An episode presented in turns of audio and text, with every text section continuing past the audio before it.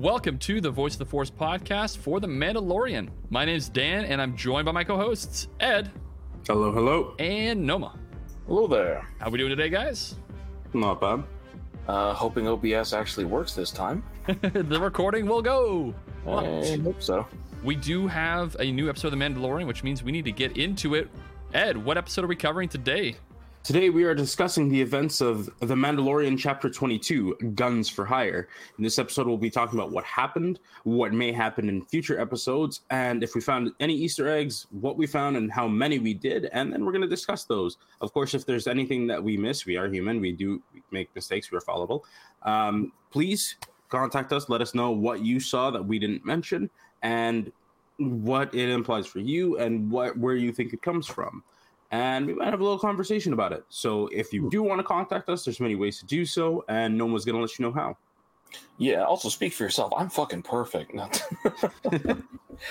but yeah, absolutely. There's a whole bunch of different ways to contact us. Uh, one of the easiest is our website, which is voiceoftheforce.com.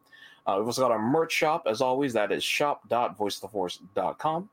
Uh, email wise, we are connect at voiceoftheforce.com. And on social media, we are on Twitter and Instagram. The handle for both is at VoiceForcePod. As always, retweeting and reposting our new episode tweets does help with growing our listener base and is very much appreciated. Uh, we are also on Twitch now. We're going to be trying to keep that to at least once a week. Uh, right now, that is Fridays at 8 p.m., 7 or 8 p.m. EST. Uh, but we will try to keep you updated for that on our Twitter at the very least. Uh, that handle is, uh, well, not our Twitter handle, but our Twitch is twitch.tv slash voice force gaming. And if there's anything you'd like to see us play, absolutely let us know. Uh, right now, we are playing the most Star Wars game possible Sekiro, Shadows Die Twice. You know, I was looking uh, at trying to get a mod for lightsabers instead of katanas, so that might turn into that, the. Would that inspire you to block more? Maybe. Especially projectiles. Yeah, exactly. Um, but yeah, it, it'll be, or it has been a fun time so far. It'll hopefully continue to be fun. Uh, we hope you join us for that. But we, you can also listen, rate, review, follow, and subscribe to the podcast on Apple Podcasts, Google Podcasts, SoundCloud, Spotify, Amazon Music, Audible, and all major podcast platforms. Reviewing us a five star and a comment helps with visibility, and you can subscribe for free for the latest episode as soon as it releases. Thank you, Ed and Noma. And before we get into the episode, I just want to go for a spoiler warning. If you have not seen this episode of The Mandalorian, please pause the podcast here and then go watch it and come back so you can enjoy the episode to its fullest. And with that said, let's get into the credits of this episode. We are not Imperial either. We are Mandalorian.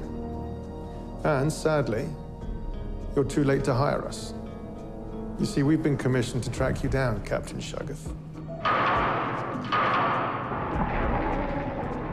This is an act of war. War? We're privateers. Individuals for hire. The price is high, but we are very good at what we do. Loyal as well which is why we cannot accept your generous offer. You see, we were already hired by a certain Mon Calamari viceroy who has reason to believe you absconded with her son. So, this episode is The Mandalorian Chapter 22 Guns for Hire. Uh, the writer is Jon Favreau, and the director returning is uh, Bryce Dallas Howard. I think this is her. I think this is her third or fourth episode of Mandalorian that she's directed. Yeah, something like that. Um, yeah, they've all been good so far. This one is no different. Uh, but yeah, so this episode starts off with uh, an interesting ship. I'm curious what the mark is because as soon as I saw it, the design was like, oh, it's it. It reminds me in the best way possible of the live action Cowboy Bebop. Um, it, has got a very similar kind of style to it, especially the kind of like pastel orangey brown uh, color scheme it's got. Um, but this episode uh, I pointed this out a couple times in our first recording, um, but this this episode has a lot of red herrings that occur based off our impressions of uh, previous Star Wars, I guess stereotypes, and so this follows that because at the beginning of the episode it's a Quarren crew who's uh, piloting the ship, so it's like, oh, okay, so it's going to be evil. They're going to be doing something evil. Um, and so the we see the captain. The captain's got something interesting going on too, where she's in this. She's commanding from like a, a t- tube of water. It almost looks like a bacta tank, basically. But um, they get a an alert that there is an Imperial heavy cruiser coming up on them, and they can't fight it. Uh, so she gives all these overly um, kind platitudes of like, "Oh, we didn't know there was a warlord in the system. We'll pay tribute." And uh, the response is, "Oh, we're we're not a warlord." And she goes, "Oh, of course, you know, I'm I'm willing to pay protection. Uh, then hire you for protection." And uh, we get a reveal that it's not an Imperial ship; it's Mandalorian. And uh, Ax, I thought his name was Axel, but it's Axe Woves, uh, commanding the Arquitens um, that is coming up on them. And he basically says, "Oh, you know, um, we're we're not we're not anything like that. We're privateers. This is a Mandalorian vessel, not Imperial, um, and we are we're here for a job." And so this is where that first red herring comes up because it turns out um, that there is a Mon Calamari prince on board who basically eloped uh, with the ship captain. Uh, they were hired. The Mandalorians are hired to bring the prince back. So we get a little bit of a scene of, of you know, uh, neither of these lovers wanting to part ways, but they don't really have a choice because it's Mandalorians. Uh, so they take the prince back, and then we cut to the episode proper where we've got um, Bo-Katan, Din, and Grogu basically uh, going out to. I thought it was uh, Kalevala again, but it turns out it's a new planet called Plazir 15, um, where they're going down to find and try to re-recruit Axe Woves and the Night Owls. Um, so again, right, this is another kind of red herring uh, that were thrown because as they're coming down, uh, their ship's controls get overridden, and they're basically like, "Hey, uh, welcome to Plazir 15, this beautiful, idyllic uh, paradise democracy planet." Uh, we're told many times it's a direct democracy, which is interesting. Um, but the controls are overridden. You kind of see a more bows like I could shoot our way out of this, but let's wait and see what happens. Uh, they're made to land on a landing platform when they get out. Uh, there's Imperial droids there to greet them, even though they've said it's an independent world.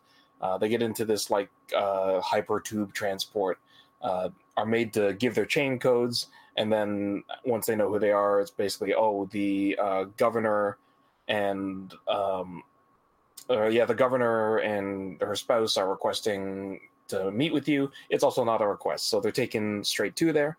Um, and while we're there, we kind of, again, it's that implication because it's like, okay, this is going to be the heavy-handed. Yeah, it's it's this is a great place to live, but you know, actually, we control with an iron hand. Uh, nope, doesn't turn out to be that. So they show up to the to the governor's palace, I guess, and it's uh, this is where we see Lizzo and Jack Black, and they're the uh, I can't remember their titles because they barely use them, or at least maybe I just don't remember it.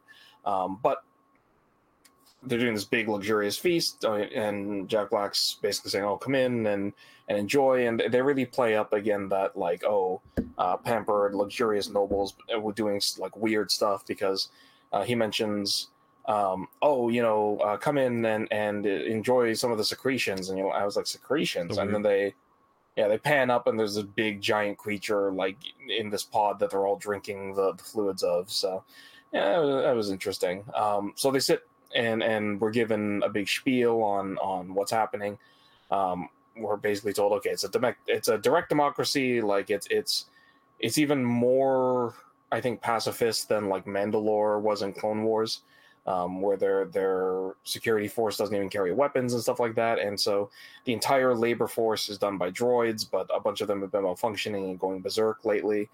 Um, they've hired the Mandalorians as protection against external threats. However, uh, because they're a security force, they're not uh, actually allowed to enter the city. Um, so uh, Jack Black and Lizzo want to hire, well, hire, make an arrangement with Bo-Katan and Din to uh, hunt down and get rid of the droids that are are going berserk. And in exchange, uh, again, this is part of the the kind of red herring because you kind of assume from everything we've seen in Star Wars with uh, rich pampered nobles, it's like, oh, you'll do this because I'm so so special and important. Obviously, uh, that's what we're led to believe. And and Bo even basically says that. And uh, Lizzo says, oh no, we're not asking in that sense. Um, Axe Woves told us that you that they split with you because you wanted to reclaim Mandalore. Um, if you do this for us, then we'll support your bid for Mandalore to be an independent system and be legitimized in the eyes of the New Republic. Um, and so, with that on the table, uh, Bo's a bit resistant at first, but you can kind of see like, oh, this would be a good step forward for us. Um, Din doesn't even need that for recruitment. As soon as he was like, we're gonna, as soon as he basically heard we're gonna be beating up droids, he was all for it. Um, so from here it turns into the the kind of filler episode because we're trying to track down what's happening. So they go down to first meet with the security bureau, uh, which is run by, and I was surprised, I wasn't expecting this, but you you hear the voice and you see the face. I was like, oh, it's Christopher Lloyd. Uh, so we got Doc as as head of security. Um, so he basically runs them up to speed with it. Uh, Bo asks uh, if the droids are running rampant, why not just shut them all down? And he says, oh, um, the droids are the entire labor force. They do everything. They do all the work. No one on this planet works. Um, everyone's an artisan and just free to pursue whatever they want. If we shut all the droids down, the society would collapse because nobody actually knows how to work at this point.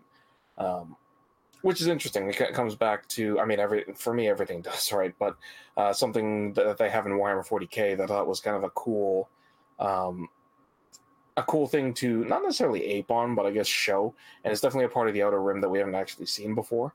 Um, but yeah, so from there, he directs them to go talk with the Ugnaughts, who basically uh, repair and reprogram the droids. Uh, they do. They go down there, and Bo tries to talk with them. None of them care enough to even give her the time of day. I was wondering at this point, like, oh, okay, is is this? Are, are we gonna pull? Din's gonna pull the oh, I have an Ugnaught friend card, and he does 100. percent He he does the whole like, oh, you know, I'm Din Djarin. I I knew uh, Quill, I, I and uh, you know I have spoken, and immediately that gets everybody's attention. So I, I thought to myself from season one, like, oh, this is just a Quill thing. No, I guess it's an entire Ugnaught thing. Um, so they have a bit of a talk. Bo tries to get information out of them, but it doesn't go anywhere because she doesn't know the proper way to talk with them. Uh, so Din does gets the information, um, and then they head to the the docking bay where they've.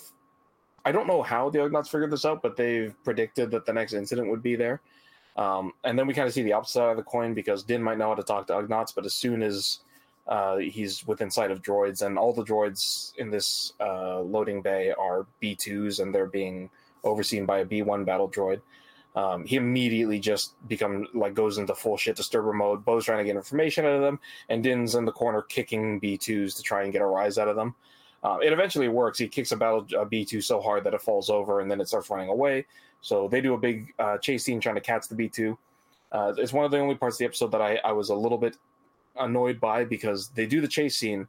Uh, Din has somehow has lost. It doesn't have his jetpack on in the scene, um, but Bo does, but she never uses it to catch up to the battle droid, which is a little bit uh, confusing. But they managed to catch it.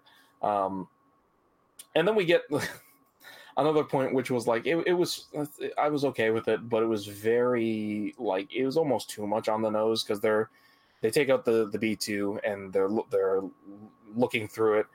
And Bo goes, I found a, I found a, a spark book. Um, and it, it's for the resistor uh, droid bar and I'm like, okay, I see we're doing a detective noir story. Are we really pulling a Star Wars version of oh, I found a matchbook on the dead guy's body yeah. and that'll the bar where it's like it's it's a little it's a little too on the nose because like what is a spark book? What it what even like you can't just show me this and be like, oh yeah, no, he he is for his droid cigarettes, and it's like, no, come on. But anyways, uh, they go to the resistor, and as soon as I had heard resistor, in my head, I was like, oh, okay, cool. We're doing a droid liberation army story. Uh, that's what this whole thing's going to be about. Um, cool. You know, I'm always down for droid liberation army. Nope, that's another red herring uh, done very well because I didn't see this coming. So they go to the bar. Uh, Din, of course, is like, ah, it's time for interrogation. I'm gonna, I, I will kill as many droids here as I have to until I get the truth out of one of your memory cores. And Bo's like, okay, calm the fuck down. Um, gives them a bit of a speech about like, okay, I know you don't like droids and some bad stuff happened to you. Doesn't mean they're all evil. Um, and then the the bartender droid even pipes up and and says a whole like, oh yeah, we want to figure out how how like what's happening and stop this too, um, because and gives a whole spiel. about basically, how um, most of the droids who are part of this workforce for Plazir um, are all they're from the separatist era and you know they're all very old and if they were sent anywhere else they'd probably be uh, basically broken down for scrap. They're so old, but they still want to live and work, and uh, the work they do for the humans is not so much that it's unbearable. It's it's, it's they they basically say like it's the least we can do, and all the droids in the bar kind of um, agree with that sentiment, which was surprising. I don't think we've really seen that or at least I, it's been a while since I've seen a sentiment like that in Star Wars. Um, but he basically takes him into the back room and explains, um, oh, the the the oil. Uh, I, I, can't remember the name. It's like Neth- Nethendir um, that the droids imbibe here. It like it uh, protects their circuits from the work that they do, and it also uploads uh, new programming routines uh, dependent on what the the command matrix tells us. Um, so he goes through all the, the I guess oil that they have, and he goes, "Oh, all the droids that went crazy uh, were imbibing this oil."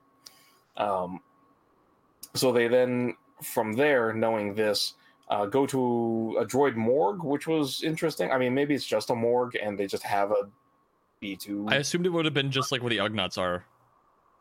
Yeah, right. But yeah. it's like a whole different area. With it's a this, literal like, morgue. morgue. Yeah, yeah, yeah. So like, who knows? Maybe it's just it's a morgue for everybody, but there's a, also droids here. It's it's it's a little bit weird, but um, they extract the they have a re, uh, reprogrammed torture droid that extracts the oil, um, and the the worker basically goes through it and is like, oh yeah, there's um, there's traces of subparticles in the oil um, this could be used to upload commands. And Din asks, like, oh, is it still active? And then the torture droid goes berserk, like immediately, like on cue.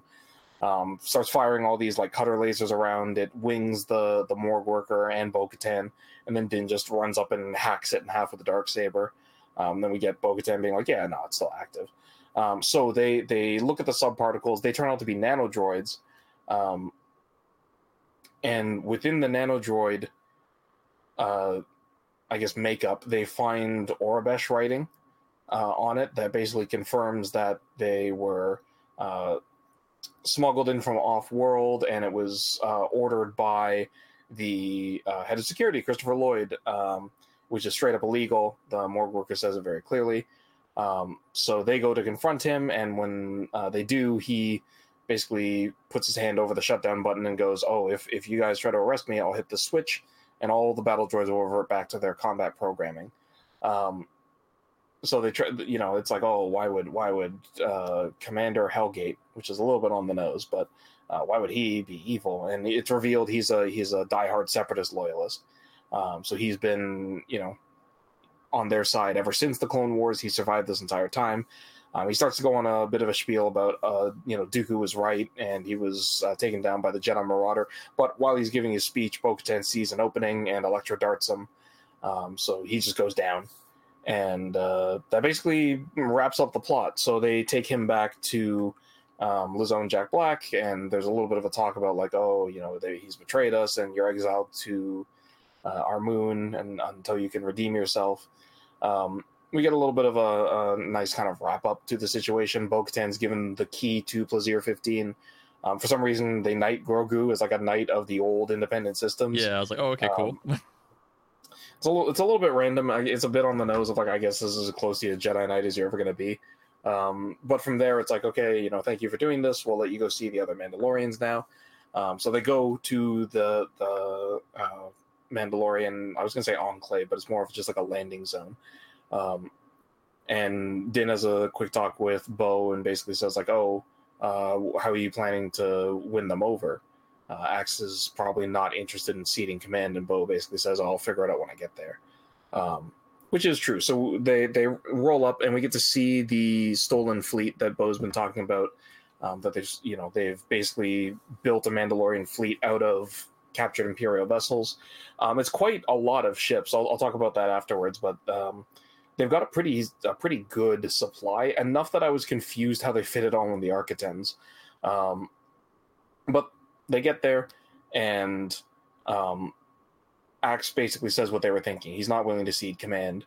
Um, so Bo, I think word for word, uh, says what Maul said to Pre Vizsla in Clone Wars, and uh, you know, I challenge you one warrior to another, and only the one who leads or who wins will lead the the assembled Mandalorians. Um, so Axe agrees because you know if not, he'd basically have already lost. Um, they fight, and it's a really good fight. It's nicely choreographed, but Bo just wipes the floor with him. Like Axe, he gets a couple good hits in, but Bo just straight up stabs him at one point and like almost throttles him with with her whipcord, um, and gets a knife to his throat twice. Uh, so when she beats him the second time, um, says, "Do you yield?" Um, Axe points out that she technically doesn't deserve to lead them because Um, she doesn't have the dark saber. Din does, and this is. Um, oh yeah, I guess I didn't mention it this time. Um, I, I spoiler alert. Uh, this is the second time we're recording it because OBS did a fuck up. But um, one thing I mentioned in, in, our last recording was that at the beginning of the episode they did a um, last time on, and I I kind of lamented that I need to start skipping those from now on um, because I, I remember the Mandalorian well enough, and the last time on just straight up spoiled this next part, um, where Axe goes, "Oh, you know, you don't have the dark saber, uh, you don't lead us." Because in the last time on, we see uh, the droid, the cyborg, I guess would be a better yeah. term, um, that uh, drugs Din, captures them, and then we see Bo-Katan killing it with the dark saber. And at the time when I saw it, I was like, "Oh, what why did they show that again? And even before they'd met with the Mandalorians here, I was like, oh, it's because they're gonna pull the and it makes sense, right? Oh, you beat the. I had the yeah. dark. I had the dark saber. I was defeated by this guy. Bo defeated him. Therefore, she defeated my uh, the enemy that bested me. So she is the rightful owner of the dark saber, and that is what happens. Din steps forward and says that, and says, "Is that not? Does that not prove she wields the dark saber?" And the second time he says it, Axe basically says, yes, it does. Um, so he then gives it back to Bo. Um, and the final shot that we end on is Bo with the ignited dark saber. And uh, yeah, I guess basically our first shot of Mandalore the Uniter. As I, I don't know what Bo's title will be. I don't know if she'll take a title, um, but if she does, it makes most sense to me, at least for you know Mandalore the Uniter. Um, and yeah, that basically ends out this episode. Um, it's a pretty good one. I, I will say this is the most the most egregiously filler episode of this season that we've seen so far. Some of the other ones are you know, the side plot has stuff to do like uh, with the Shriek Bat, like that has stuff that has to do with the main overarching plot.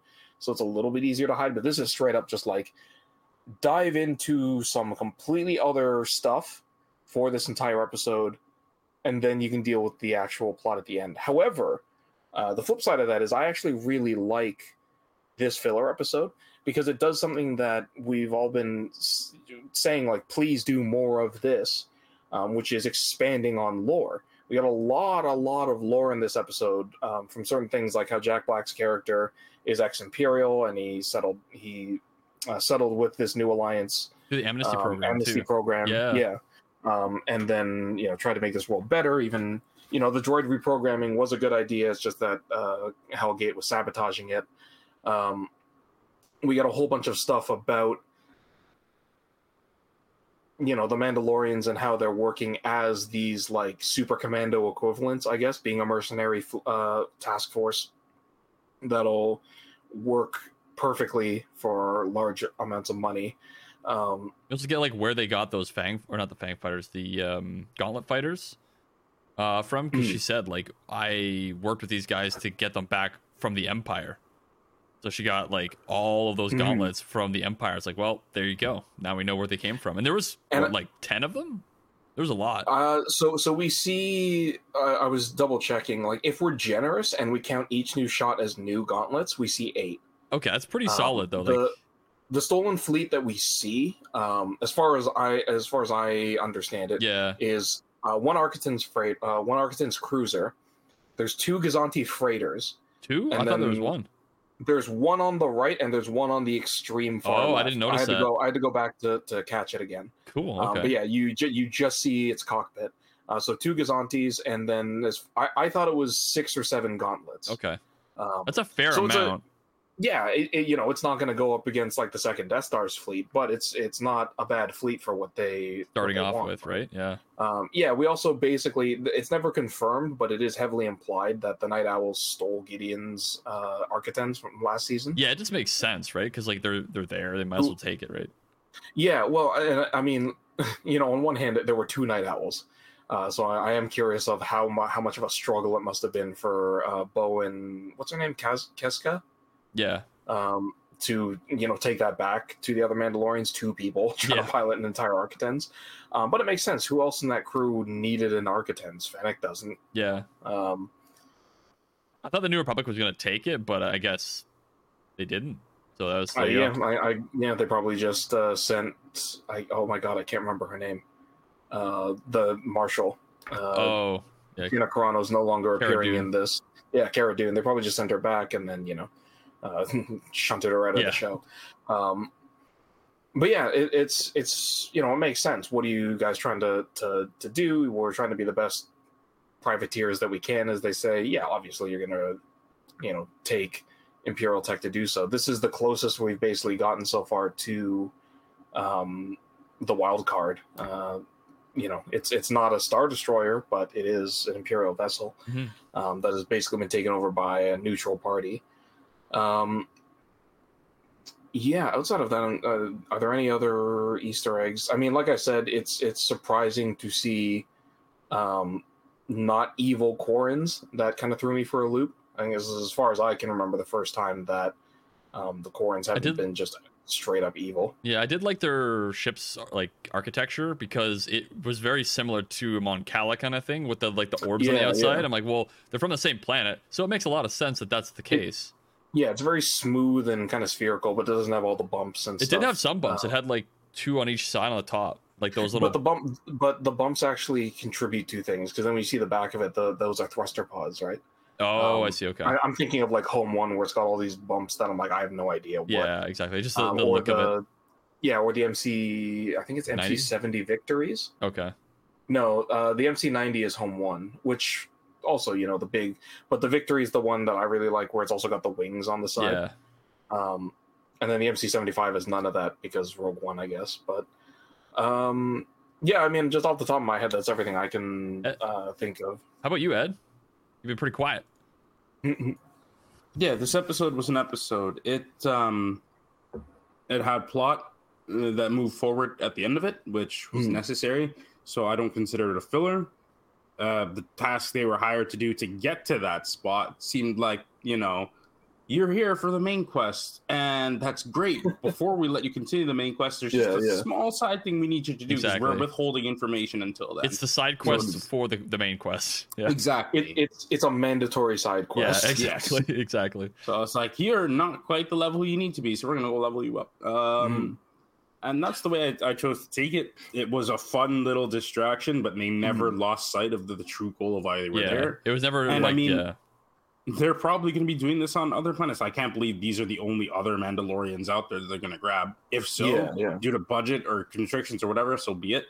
But I believe this was, you know, this is the first place you would go to. He's like, yeah, let's get my fleet back. Then we can Mhm. travel in Mm-hmm. That's power. what I'm thinking. Yeah. So anybody else that sees us know we're already a gigantic force, not just the two of us walking around. and now where that they have the more dark saber too. exactly. Yeah. They Well, have and- more chance to believe her. Yeah, and adding on to that, the Night Owls. So for Bo, they're a known. You know, she knows exactly what their resources are. Mhm. Um, with the other Mandalorian clans, if she hasn't seen them in decades, who knows how how much stronger or weaker they've become. Um, also, kind of speaking of that, I also do like how they we we get callbacks in this episode that are very good. Like um, Jack Black's character when they're like, "Oh, why would we? Hel- uh, how can we help uh, with this?" Um, and he says like, "Oh yeah, you know, our constables aren't allowed to use weapons, but hey, Mandalorians, weapons are part of your religion, Yeah, your right? culture, So we're not, yeah. not going to stifle your religion." And the, and Din, you know, it's the callback to Din saying that in season two, I think. Yeah. Uh, Book of Boba With the, with the transport ship, that was season two, yeah. yeah, And he's yeah, trying to leave after doing the job. Yep. yeah, on yeah, that exactly. ring world. Yeah, to go back to Coruscant Yeah. or Coruscant to go back to Tatooine. Um, but yeah, so it's just a cool callback of just like, yeah, you know, we we know the Mandalorian hype, we know all the stuff about them. Um, X Y Z, we think you guys can help us for a mutual relationship, which I also like. It's been it's been a long time since we've seen like nobles in Star Wars that aren't just huge douchebags. They they have an air of douchebaggery to them, but they're also Mm. like down to earth enough that they're like but that's the misdirection, the that's red it. herring. That's it. That's Exactly. it. Right. of this Yeah. episode. Right? That's the nice part about it, and it's characters and actors that like that you really appreciate in the role. That you're like, this is like a perfect kind of marriage of like this person who's the Mhm. actor and the character that he's playing or there that she's playing. It was really good. What you're saying that Jack Black gets typecast as a kind-hearted buffoon? I love it. I love it. Jack Black's one of my he- favorite he's an actors. Imperial freaking general. Was he a moth? No, I think he was like a. they- They said something in it. I'll, I'll look it up. some but some kind of tech specialist, I think. Yeah. Okay. Um, Um, but yeah, I, I enjoyed it. I was seeing a lot of people who are not enjoying this season online. Yeah, apparently so they hated weird. Lizzo and Jack Black because it's like, why are you bringing them in? It's like, why not any other actors? Like, because they're good for the roles. Like, let them do Yeah. their job. That's Who- what they're. That's what but- they're do. They do that. That's their job. That, that's so stupid. They're not coming in as like, oh, Master Jedi and like Super Mandalorian. It's like they're planetary governors. Like, yeah, and even What- still like if if you if you take somebody who's a kid who has no idea who these characters are does it affect how you look at the the Mm. Yeah. episode i recognized jack black right away and then lizzo took me a bit and i was just like i don't care yeah, yeah. Yeah. I was like, you know what? they're I not buy it. bringing the only thing they brought in for them is that he was kind of singing to her a little bit I love as, that. as they were walking Yeah. in Yeah. so that kind of fit to his character more so just as Mhm. jack black but like he didn't go overboard with it nothing that they did was insane acting or overblown anything that they were yeah. trying to impose their mark on it rather they put themselves aside and fully dived into star wars i fail to see how that's a problem but Mm. yet some people will look for anything to nitpick so seriously. at that point, I was like, fine, you you don't care because the same people are saying like, oh, you know, they've lost their way. This isn't the Mandalorian. I'm just like, the fuck are you talking about?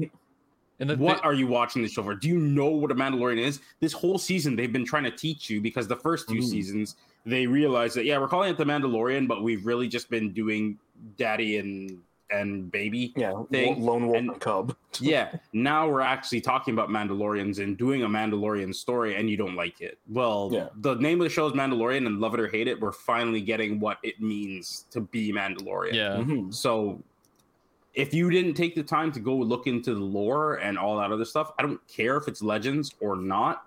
Mhm. Go look at it because you can see if you have that back knowledge, you know this is everything that's supposed to be what they're what they're talking about and what they're trying to teach you if you open your mind is something important watch the show and enjoy what you're seeing if you don't enjoy it you know what we always say stop watching it nobody needs to hear your dumbass opinion about oh they don't know what they're doing no you don't know what you're talking about so stay Yeah. silent let the people I- who know what they're talking about show you a story and appreciate it for what it is because i'm getting really fed up of this nonsense yo, me too. No, man. I, I've, I've seen so many. I've seen so many terrible takes online where it's like, oh, they should she they should have asserted their authority, and Bo should have just like shot everyone until they understood. And it's like, oh yeah, because meathead Mandalorians. That's oh yeah, that's, that's the aspect I want to see. yeah, That's definitely not an archetype they've done a million times in Legends. Is guys, we need to stop killing everybody all the time because we just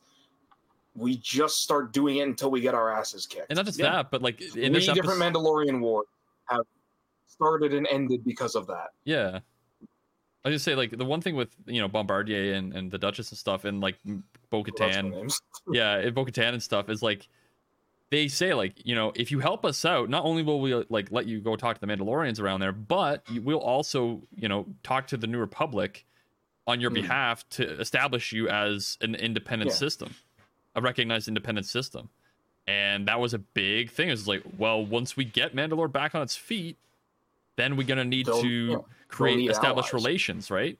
Yeah, but nobody wants to see that. Everybody wants to see blasty, blasty, pew Yeah. pew. No, no, Like, The, the, Or ba- the my- battle my- thread was repurposed. So Everybody they didn't wants I to don't see get that. dopamine unless there's violence. Everybody wants to see that, except for the minority of people that just want to stir shit up. That's that's literally it. Wait, no, what? You're Isn't saying it the, the other way around? People want to see the bang bang bang, right? Yeah. The, that's the minority of people. We are okay with seeing this, which is the majority of people. Okay, you said it. Yeah, yeah. You said That's the what I'm. I'm trying to say. That's what I'm trying to say. I, sorry. yeah, I get you. I get you. But uh, the, Um, the actual position that uh, Bombardier has in the Empire is a facilities planning officer, which is perfect for the role that he's in in this episode. Because, like, what is he doing? I- he's Yeah. maintaining a facility. I mean that that's also. I feel like that's just straight up a callback to school, or uh, not a School of callback, but like an uh, yeah, homage to School of Rock. yeah. Um, yeah, it makes sense, right? Uh, If if you're gonna do this with Mandalore, you're gonna you know if you're gonna try and make Mandalore a system again, you're gonna need allies. And hey, you know, even on top of that, I think Bo can realize that it's like, hey, if we, if I conquer Mandalore and I make us a people again, here's a cash cow. Just at any point, I can just be like, hey, Plazir, do you still need mercenaries? Cool. Yeah, We know each other. We've got a working relationship. We owe each other. we can Well, do you some know, like they they owe her more than she owes them. But exactly, you've got a direct cash cow setup. Why would you not take that opportunity? Sick. I got my planet. Now I've got resources. your yeah. take back and rede- redemption or uh, Yeah. revitalization of the planet. Yeah, I mean that's all. You you leave a couple of those gauntlets behind as you go and reclaim Mandalore, and then if anything comes to Plazir, it's like, hey, we got Mandalorian protection. Hell, Square up. Bombardier can help with the re you know revitalization of Mandalore as a facilities managing person, like just getting getting like the planet back together. You know, I mean, yeah, may, maybe I, I I see the point there. It's just I feel like it would go in a, in a, the wrong direction, right? Like I don't know if he's great for uh, planning a bit what is equivalency to like a war world or a military world now. well, I mean, just like Um, getting all like the facilities of like you know government up and established, or just like Hmm. stuff like that, and like you know getting like city hall built up and all the you know the things like that, and like all the infrastructure of where people are gonna live and all that kind of stuff, right? Just the, Yeah, the more right. basic stuff in that regard, but. Um, one thing I thought was pretty interesting too was uh, the droid bar is called the resistor, and a resistor and electronic components is that Hmm. something that regulates or limits the flow of electrical current in an electric circuit. So it's Hmm. like something for them to just like come and relax to at the droid bar, Yeah, which I thought makes was kind of funny. Yeah, get drunk. Yeah, yeah, right. And and uh, that's why I, you know it that plus its name. That's why I was immediately like, oh, Droid Rebellion. We're doing uh, Droid Liberation Army. Uh, Resistor. That's a little bit too on the nose. It was so on the nose. It wasn't even the, the Yeah. point, which I appreciated.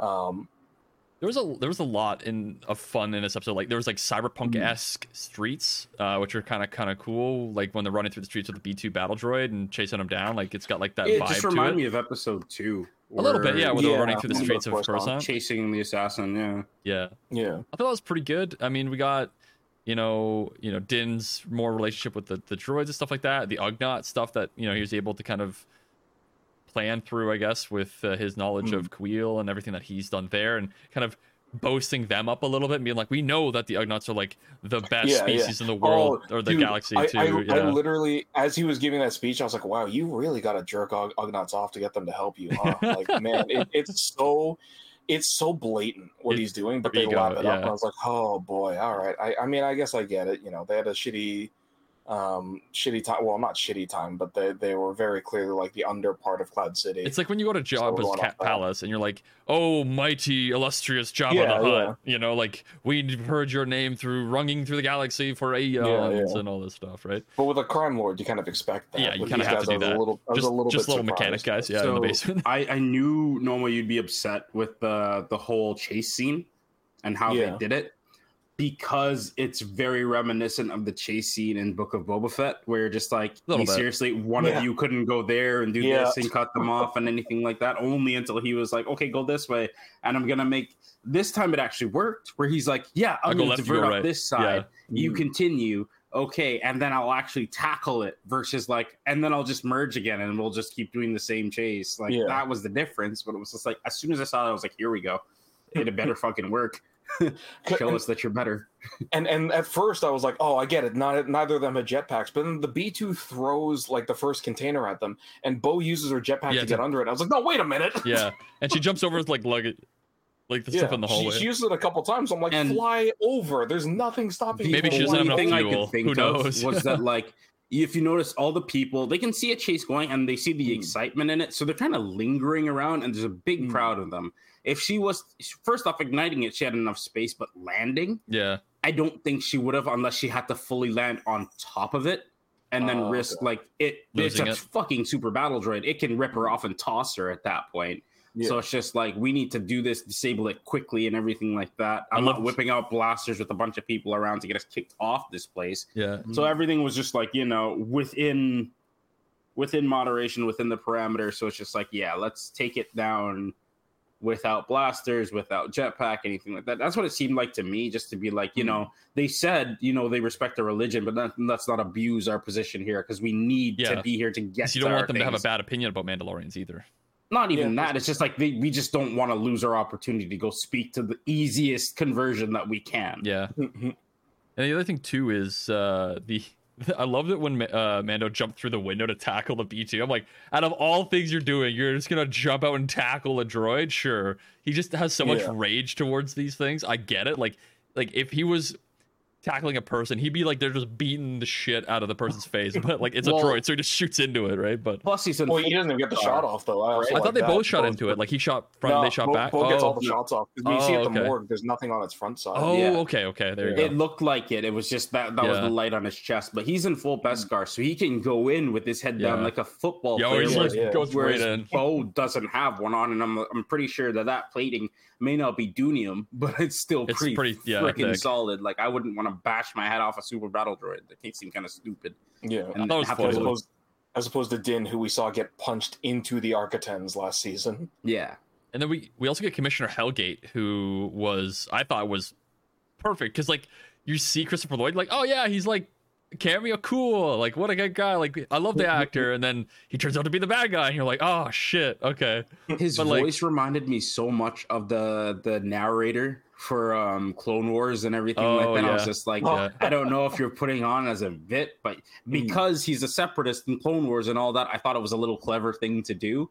To be Yeah. like, what does this voice remind you of? What eh, what Yeah. era does this remind you of? All that, and so when he said separatists, I was like, I'm not fucking surprised. I love that that little nod to it, and like him seeing the the chance to be able to like reprogram battle droids and stuff like that, and bring the separatists kind of back a little bit in his mind. And then at the end, they're like, "Okay, Grandpa, yeah, Dooku's great. Let's go to the moon." Like, I thought it My- was so funny. My only problem with it is like it works for a contained episode. What the hell was his plan? Like, what was Yeah. any? They're already an independent Overthrow the society, maybe. I don't know. right? We're a Like, what- democratic society. Yeah. Great. This is what you wanted. Why are I'm you gonna doing make it- this? yeah, I'm gonna make a bunch of accidents for what purpose? I mean, he could have made it that's- so it was like he made the Yeah. accidents happen, and then he was the one to solve it because they're a democratic society and voted both uh, uh, Bombardier and the Duchess in, so they Sure, could vote him out and put Helgait in because he solved the issue, right? Then then they should have explained that at the Yeah. end of that part. Like it's it's It just seem like he had a full plan. Yeah, I, you know, maybe just angry and raging, but it's just it's just like it ends and they like eh, sweep it under the rug. We we got a fight scene. Yeah, was like, exactly. Yeah, I'm down for a fight scene, but what what the hell was Well, any of this? Where's he going? yeah, We we do also get. I thought it was a hilarious Grogu moment because we, we see basically he you know he takes to Lizzo really quick because she's feeding him stuff. And yeah, that was little fishes. Yeah, Um, and then later on, they're doing this weird like isopod yeah, uh, throwing ball game. Um, It's bocce, just with yeah, basically with with Yeah. yeah, with uh, tiny crab things. Uh, fun fact: pillbugs, Pillbugs. isopods are closer related to crabs than well, they are actually a, a subspecies of crab. They're not insects. Um, they have gills. Anyways, that's just a whole other thing of like Noma knows too much shit. Uh, random Noma knows too much Welcome random to shit. the segment. No one knows too Yeah, much basically. shit. Um, but but there's a, a cute moment where like she uh, Lizzo is doing like the the ball game, and you can clearly see Grogu just like fudging her her throws. Yeah, because she gets like this crazy. Oh my god, I've never seen a someone get like a four point throw. and a before." three in a row. My Yeah, God, yeah. it's just like he, she's clearly cheating. like, Well, you can, yeah, you can see Grogu's hand up, but like nobody knows he's a Jedi. Nobody knows he's doing it using the Force, so he's just like, yeah, I'm gonna help the person I like. yeah. But Barty's like, like, oh uh, my god, it's like three in a row. That's the best record Yeah. you've ever had. What is happening? yeah, I just hope they don't go to like a tournament and try and make money off of that. What they're not they gonna do to well. make- they- they- they what do they need to the? Yeah, yeah, that's fair. That's fair. That that's something else. Like I, I don't need this explained in the episode, but I'm curious where it's like because Plazir 15 is really interesting to me. Uh, like I said, it reminds me of Warhammer because in Warhammer 40k there are diff- different designations for all the planets, like agro worlds where it's like you make food, and hive worlds where it's you make resources. But pleasure worlds is one of those Oh, okay. Um, and they're they're basically the you know the the I'm going to be blunt the the the description of a paradise world can basically be as lewd as you want, but in in the base books it's basically like it is just a it is a paradise world. You go there and everything's idyllic and it's you know usually for the richest of the rich to go and relax and enjoy and live on. Um, but it is it's kind of it's, it reminded me of of what Plazir 15 is basically doing. It's like yeah, you don't work, you don't uh, labor, you just are literally doted on. Yeah, um, which is also another again tangent um, but it's also something i really like in stellaris which is a large kind of 4x uh, tactical strategy game. Um, there, there's a million and one different uh, races you can play in there. If you ever wanted to play any sci-fi race on a galactic scale stellaris. But one of the ones i really like from there is you can be a droid um, or a machine synthetic origin. And Ed, you, you'd appreciate this. They have a Mass Effect mod where I tried this out, um, where you're where basically. Uh, so for my example, I was playing as the Geth, um, but you basically um, you're call it you you. You play as a machine race that has it's called in the game biotrophies, um, which is the race that created you, and they don't do anything. They're not the army. They're not the navy. They're not. You can't use them as commanders. They just relax in paradise. so. You have to just build housing for them. Um, so in, in the yeah. version I was playing, it was alternate. Well, basic well, pets, but also like they're your your protection Yeah. charges. Uh, so it's just a cool way to kind of play this different machine race.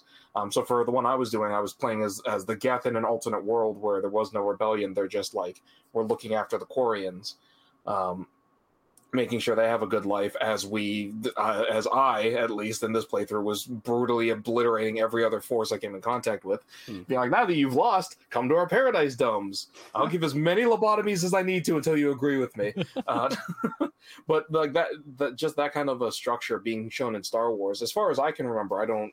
Um, I mean, maybe it has been, but I don't remember seeing anything like this in, in Legends or canon. Kinda Before. cool to so see it's it. cool. Just being, yeah, Like, paradise we've seen world. we've seen like casinos and stuff like that, but that's different.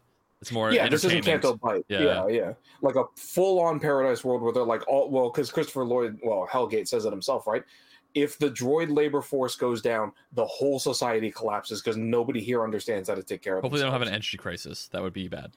right? Well, yeah, exactly. But um, which is also a thing in the Stellaris game. If you run out of energy credits, your entire, your entire everything starts falling to pieces. Yep. Um, but yeah, no, it was, it was cool to see like, oh, I, I like seeing this new archetype. It's a little bit surprising to me that we're seeing it in the Outer Rim of all places. I assume that would have been like a Core Worlds thing. Yeah. Um, but I, it makes me more interested in being like, I didn't need to see it this episode, but I'm I'd like to see why uh, Plazir is able to become a paradise world. What resource do they have such an abundance of? Jack Black. Um, that the, right That's all you need. That's all you need. and entertain. I mean, th- that's honestly an avenue that they could pursue, though, right? If it's like, hey, all of our guys, you know, we had a resource, and then we were we became so lucrative off of it that everyone is um, is able to just pursue their artistic, Yeah. um, you know, interests and liberties, passions, and now yeah. now we export entertainers, Yeah. right? Like shit, that makes sense. Um, Or you Yeah, host, curious. right? Or you host that kind of stuff. yeah, yeah. bring people There's- in to, to enjoy the entertainment, and it's like a vacation almost, right? and that's why you need a Mandalorian standing force because people know about it, right? Yeah. Um, but kind of leading into that, that is also a, a link that I really like. Is now we now have two planets that theoretically um, would want to join the Mandalorian system Nevarro. whenever, however it's yeah, Nevarro and Plazir, right? Yep. Both of them are using the Mandalorians as protection. If they can just be like, hey, not only do you get protection, you get to be pulled in with us. Um, and it, it almost looks like it's starting to turn into something where it's like, hey, we have a bunch of really lucrative trade planets under our domain. Yeah. Our export is protection Yeah. for these planets. You want to get in some of the credits, you have to fight us for an it. ecosystem forming here, and we get to see it Yeah. like happening and inform it, which And is it really cool. Yeah, yeah. Ed- um, so I'm I'm down for that. But Ed, yeah, did you have anything else that you wanted to bring up? I don't know. This it was like I said, it was an episode. Like I can't wait for the next one. Um, because it's up in the air. Like, are they gonna go back to Nevarro and introduce these guys, or are they just gonna continue on and search for more? Do they have leads on where more? are? Maybe Axe Woves and the other Mandalorians know where other sects of, Hmm. Mandal- of Mandalorians are. So it's it's cool to see. I just pointing out something in the uh, in the resistor, like all the different droid types that were in there. That was cool. Some that we haven't seen for a while. Mhm. Um, some that you may have only seen in video games. Some that you may have seen like really late Legends kind of stuff, and they were all brought in. So it was really it was really cool. Like we we talked about RA seven maybe a few episodes ago, and Oh then yeah, sorry, to sorry. see it show up there. A to begin with, introducing them to the planet, the Imperial RA7, and then in the Mhm. actual bar itself. So seeing seeing just different droid types, like we're so used to seeing astromechs or gonk droids. Hmm. B2 and B1s and B2s just chilling is just so weird. Dude, speaking of though the Imperial droids, that was another red herring for me because I when they got off the I gauntlet, was like, and oh saw, no. Yeah. yeah. I saw a black protocol droid and a black astromech. I was like, there's know. no way It's like this triple is I know, I was like right? triple zero PT. Yeah. And then there was not. I'm like, is it Imperial? And it's not. I'm like, oh, thank God. Okay. No, they were Imperial. Well, ex- They were Ex Imperial, yeah, yeah. ex Imperial droid, right? Like nobody changed their place. no, I thought like the people that, were in charge of this place were all Imperial. Like it looks like a Oh, yeah, Utopia, yeah. but it's like the big bad is like yeah. I thought it was Yeah, that kind of thing. But uh, I mean, you're half right. yeah, it was similar. It was similar. Um, so, but yeah, good episode, decent episode. Can't wait for the next one. me too. Mhm. Apparently, the next two I'm- episodes are good stuff. yeah, people have been saying because they showed it at Celebration. They showed right? the next Um, one at Celebration, and then on the panel they were like, you know, like the next two episodes like really round this out, which is like okay, good. Okay. I I am still praying that in the next two episodes they go to Concord Dawn. We get to see Fenn Rau because the only thing there was it this was it this recording or the last record or the failed recording where we I talked about what the the stolen fleet consists of. Uh, last one, I think. Okay. Um, yeah, because we see, and if I'm repeating myself for this pod or for this one, I apologize. no, no, it Uh, wasn't. It wasn't the missed one because you said you counted how many gauntlets and stuff there were before. Yeah, yeah. or something like that. yeah. Um, oh, so so so I already did talk about it, or I don't think you was. gotta see. You gotta say it again. Yeah, yeah. okay, I will say it again. Because yeah, we basically uh, we see the stolen fleet, and I guess that is also an Easter egg, right? And it it seems like the fleet consists of um, there's one Arquitens, uh, that is you know Gideon's. Uh, now the the Night Owls, well now Bo Katan's. Um, there's two Gozantis. We see one on the right and one on the extreme left, and yes, six to seven Gauntlet fighters. Um, and when I saw that, I was like, okay, I really, really hope we go to Concord Dawn. Um, we, you know, Bo re-recruits the Protectors because she did work with them in Rebels, uh, and then we get a, sup- a supplement of Fang fighters because I, I that's that's all we're missing. It's the last piece of the puzzle, and I know Favreau and Filoni love Mandalorian stuff, so just show me some Fang fighters. I don't show see me those wings that spin 360 around the cockpit. Oh, so good. So good. All You know what you're gonna hear though. Hmm? I'll tell you right now. As soon as they see a fang fighter and it's spinning around, oh, wow, so they're just doing the Inquisitor stuff now. Uh, Yeah. No, I don't care. I don't care. Yeah. It was already established. They're just fake Star Wars fans. If that's what their problem is. No one likes the the the, the fighters doing love- it, but not the the Inquisitors Fang because they did it The- weirdly. Well, They flew with them. It's like th- th- th- Yeah, exactly. That's That- the one that's, thing. That's where it goes too far. It's that, and then the eighth brother having like saw blades on his, and it's like, why are you threatening him with saw blades? You have a fucking lightsaber. Saber. Yeah. Um, but yeah, well, and, and I love the fangs because up until then, all we had was the uh, I can't even remember what they're called. They're an X-wing, but the like Mandal the Mandal Motors uh, Legends ships, they're okay, but they don't really have a distinctive personality. Um, I can't like they're snub fighters. It's like the A three something, and it it you can tell that it's what they based the Fang Fighter design on, but it looks so much more like no offense to the designer, but it looks much more generic than the Fang Fighters actually are. I, I could look it up uh, at some point, but um, the most interesting ship that they ever had was in Empire at War, the Keldabe battleship in Forces of Corruption. Um, that's a Mandal Motors battleship, and it looks interesting. Um, but again, all the Mandal Motor stuff just looks very kind of generic Star Wars. Yeah. Um, it, it just looks like a big, thick brown cruiser. They're very um, angular ships, except for like the Star Vipers. Well, the Star Viper. Oh, yeah, it is Mandal Motors. Yeah, the Star Vipers exist in a weird place in my head because I never see it as Mandalorian. Yeah, I know. She's a, that's a Feline ship. It is. It as is. far Yeah, I'm just looking on their on the wiki of like their which ones they they have here, and like a lot of Yeah, them are yeah. very angular, except for for those. But like, yeah, most of it's hmm. just like pretty generic Star Wars. Yeah, so, so you might be able to, to find the fighter I'm talking about. It basically has one big engine at the back, and then it's got the wings i- the reverse way that the Fangs do. Uh, okay, Um, so it's got look. wings that are going backwards, but they're they're a little bit angular. But yeah, it was always just kind of like cool. There's- It's a bunch of brown ships. Um, neat. Um, Was it the Wing Blast rocket? Oh no, sorry, that's not. that, That's, that uh, doesn't sound Virago. Virago, isn't that a? Uh, No, that's a very similar to the Visagio ship thing. Saber class oh the M3A Scyk Interceptor. M3A6. Okay. That's the one. Yeah.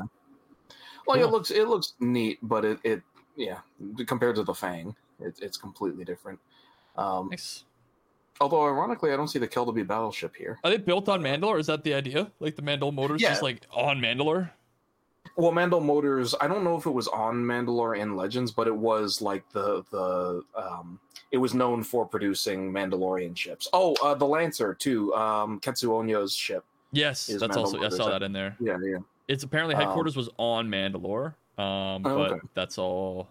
there was that I can see here. Yeah, as far as I, I ever knew from Legends, it was just like this is you know how the Mandalorians had a space fleet was no one no one else was willing to, to produce ships for them in you know in case they get raided Yeah. by them instead of a payment. So they set up their own ship manufacturer. Cool. Um, yeah, Fire sprays are as well, or no? Nope.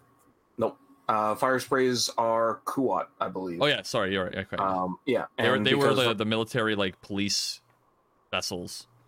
Uh, just police. Uh, the the backstory for that one is that Django's imprisoned on um, a mine. This is from the Bounty Hunter video Yeah. game, but he's imprisoned on a uh, mining planet, and when he breaks out, he steals the Kuat fire spray And that's why he has one. and destroys all the other ones. That's also why it's supposed to be unique, is because they only produced a very limited amount of Kuats, and then when Django destroyed the rest of them, they were like, "Fuck it, uh, this line doesn't work."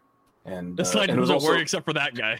yeah. well, and it was also horrifically expensive to produce because you got Yeah. a cockpit that moves Yeah. independently from the ship depending on its position. So, um, yeah, that's at least that was their explanation. Was like, why don't we see other Kuats? And they were like, because there's only one. And then they were like, except for that other Kuat and that other Kuat Yeah. and that other fire spray.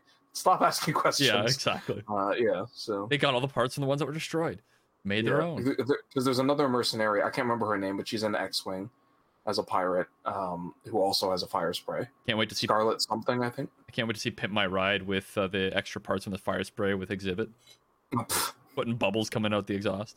Oh, um, not, not dealing with Xzibit. Yeah. Okay. Um, but the other thing that I did kind of like from this episode is we now, with the end of this episode, we kind of answer something that had been bugging me for the last couple of episodes, Okay. which is like, cool, Din's gotten N1. What happens when he's like, I wish I could stretch my legs in hyperspace, True. right? He was trapped in that N1. Now, cruiser. yeah, now we can park it on the Arquitens. I mean, that's that's the other thing that I was curious about was we see a lot of night owls in this episode. There's they like 20 keep- of them. yeah, they keep cutting to different members, and you see like a whole slew of them. So I was like, cool. How many ships is the Arquitens actually carrying? I'm guessing none. There, that hangar bay is tiny, right? It only really holds starfighters. So I think the N1's the only ship that's actually inside, and then you've probably got both Gozantis carrying gaunt- two of the gauntlets. Yeah, we didn't see where the N1 was this episode. Like, was it inside the gauntlet that they landed with? Because normally they're driving Hmm. side by side, but in this episode they were all in one ship in the gauntlet I, fighter. so I think I think he just left it back on Nevarro. he could have. Yeah, I mean that'd be it'd be interesting to see if it was parked in the gauntlet. Like uh, that'd be kind of cool, like to know that yes, you can park it in here.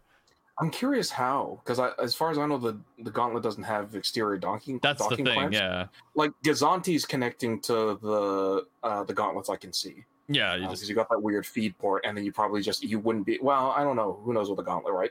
I, I assume it'd be like you you dock it there, and then the guy has to actually get out and fly through space to get Yeah. back in. maybe. Um, but who knows? It, but yeah, it's just like I feel like the there, and it's why I'm saying I'm excited for Fang Fighters because the only thing you're missing right now are snub fighters, as, you know, ship to ship combats. Um, we know gauntlets can do that. They're just a big target as well. Yeah, They're not as maneuverable you're you're basically a troop carrier, Yeah. right? It, you're it's the Mandalorian version of a U wing. over a LAAT even. Um, Yeah, yeah. Well, in both cases, yeah, Yeah. combat fighters. Although I'd argue that the U wing and the Gauntlet are probably better at ship to ship. they are ship combat sleeker than a too, LAAT. right? Yeah, Yeah, and I would assume quicker. Yeah. LAAT LAAT strikes me as very much like army transport. Yeah, Like, let's this is- drop these guys and get yeah. out of here. We, well, we need starfighter support when we're co- well. You see, uh, Clone Wars, right? Landing at Point Rain, it goes horribly because they don't have starfighter support. Yeah, Um, but with a U wing or uh, a gauntlet, it, it makes a lot more sense of being like, well, we can do this on our own. We're very heavily armored and low profile. Yeah. Um, outside of the one, all the ones that get shot down in Scarif, but you know, fair enough. I think that does it for this episode, though. Any other uh, final I, I feel like I've kind of stolen most of the talking this episode, but That's uh, all right. That's all I had basically. Ed, any last points? no, no, I'm okay. All righty, let's get into the outro.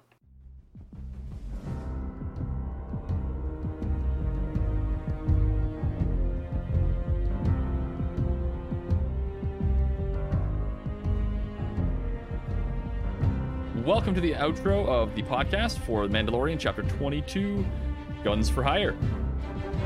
Thank you for listening to this episode and hanging out with us. If you didn't get to see our stream last night, which was April 7th, um, feel free to tune in for this upcoming Friday, which is April 14th, at 7 to 8 p.m. on Twitch, which we'll get into as well if you want to get finding us there. But I'm going to stop doing that and give it over to Ed.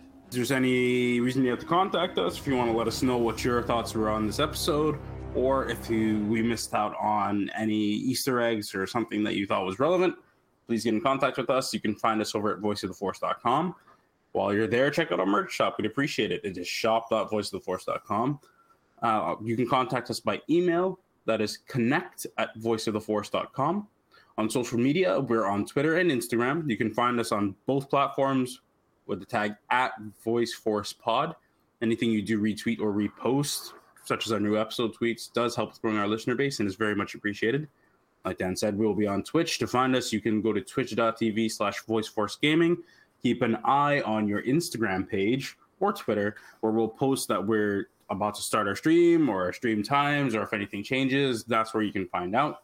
So please listen, rate, review, follow, and subscribe to the podcast on Apple Podcasts, Google Podcasts, SoundCloud, Spotify, Amazon Music, Audible, and all major podcast platforms. If you do re- leave a review with five stars and a comment, it does help with the visibility of the podcast. And when you subscribe, which is for free, you'll get the latest episode as soon as it releases. Thank you, Ed and Noma. And remember, if you want to live rock and roll, you gotta something rock and roll. I don't know. Mr. Bombardier. And remember, I've already forgotten. yeah, I had it in my head for a second there. I'm like, wait a minute. Ah, it's gone. Good night, everybody.